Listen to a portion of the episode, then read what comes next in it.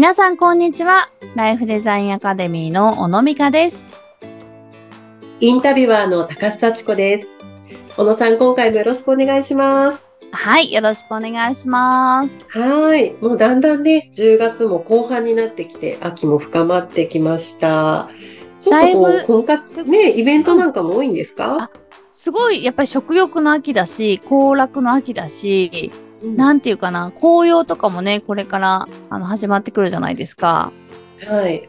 で、あのーまあね、コロナでだいぶ、あのーそこからはちょっと遠ざかってしまったんですけれども、コロナウイルスの、その、ま、蔓延の前は、あのはい。ー毎年ね、本当に15本ぐらい移住婚ツアーっていうののお手伝いをしたことがあって、へえ。はい。聞いたことあります？い移住婚って。いや、移住婚っていう言葉自体は初めてはい。聞きましたけれども、移住ってもう本当にそちらの土地に住むっていう、そうです、そうですです。かね。はい。あの、うんうんうんお嫁さんに来てほしい地方のね、えー男性たちが、うんあうんの、都会で暮らしている独身の女性をお招きして、でそこはいでツアーをするんですよ。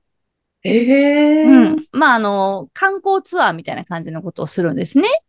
うんとそこで、あの、現地の男性が、まあ、女性をアテンドしてくれるみたいな感じなんなんですけど、そうすると、まあ、土地が気に入れば、まあ、はい。移住という感じに、あの、の選択をする女性もいるし、うんはい。あの、そこでいい人がいれば、そのまま結婚をするっていうようなですね。まあなんか移住か、まあ結婚か、みたいな、そういう選択を、へーまあ女性たちがこう、体験できるようなツアーっていうのをです。たくさんたくさんやってたんですね。へえ。たくさんやってたってことは、まあ、それだけ反響のある移住婚だったわけですね。そうですね。本当に、うんうんあの、ね、その後ちょっとやっぱリアルなツアーっていうのは難しくなってしまったので、あの、今ははいお手伝いはしてないんですけど、でもうん逆に、こう、コロナのおかげでリモートワークができるようになったから、はい。逆にこう、移住婚みたいなのを、そのコロナの期間中でや、あの、果たした方たちもやっぱりいっぱいいて、うー。うんん。ええ、じゃあ今日はちょっとその移住婚について少しお話を伺いたね、結構あの、未だに独身のあの女性からは、あの、そういうテーマについてね、ご質問いただいたりすることもあって、ど。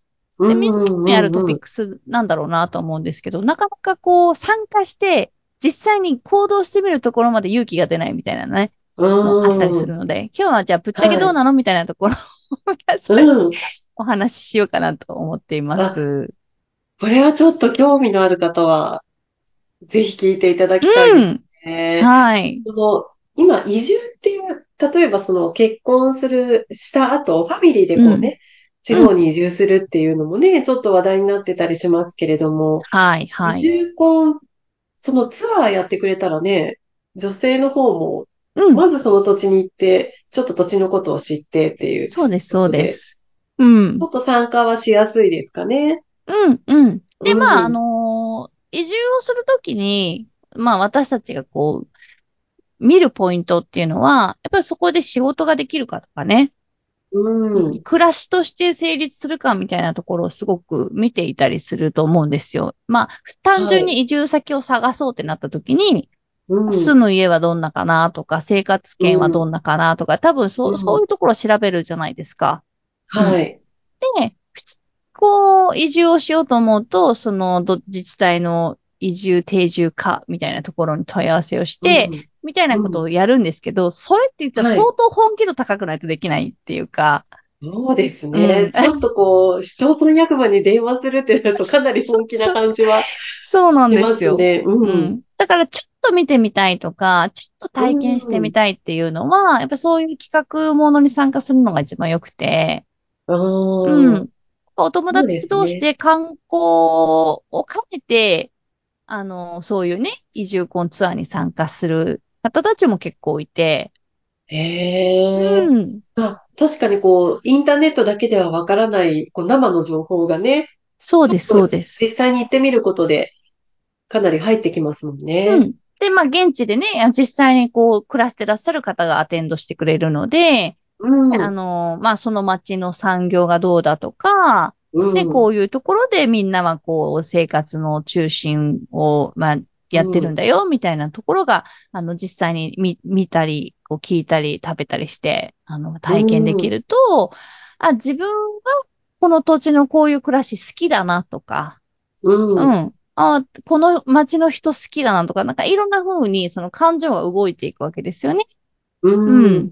で、もちろうんんその移住婚ツアーっていう風についてるから、まあ、婚活も含んでいて、うん。あの、現地の男性がアテンドしてきていいなと思ったら連絡先を交換して、まあ、その後うん実際にね、ご結婚された方たちも何組もいるんですけど、へえ。うん。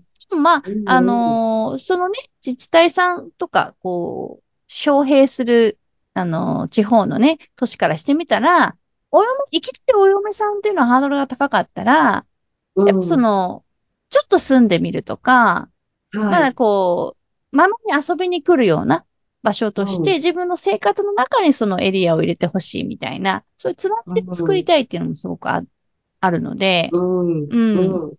なんかそうやって地方に、あのーお友達を作る感覚っていうんですかね。うん。なんかそういうのをやっていただいている方も、はい、いらっしゃいました。へえ。こう、今、リモートワークがね、かなり普及してきているので、自分の仕事がそっちでできるかっていうのは、かなりクリアできる女性も多そうですよね。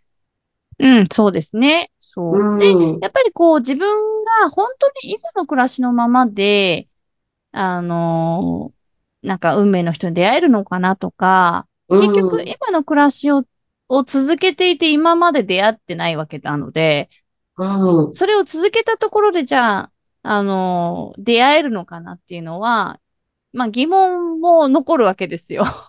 うん。何かしら変えない限り、あのーね、げ結果が変わらないっていう感じなので、はい。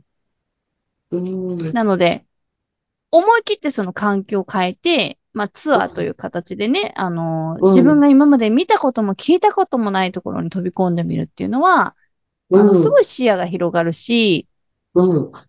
うん、なんかみんなやっぱ癒されていくんですよね、都会の女子たちは、地方の男子たちに。やっぱ時間ちょっとのんびりしてるしね。うん。うん。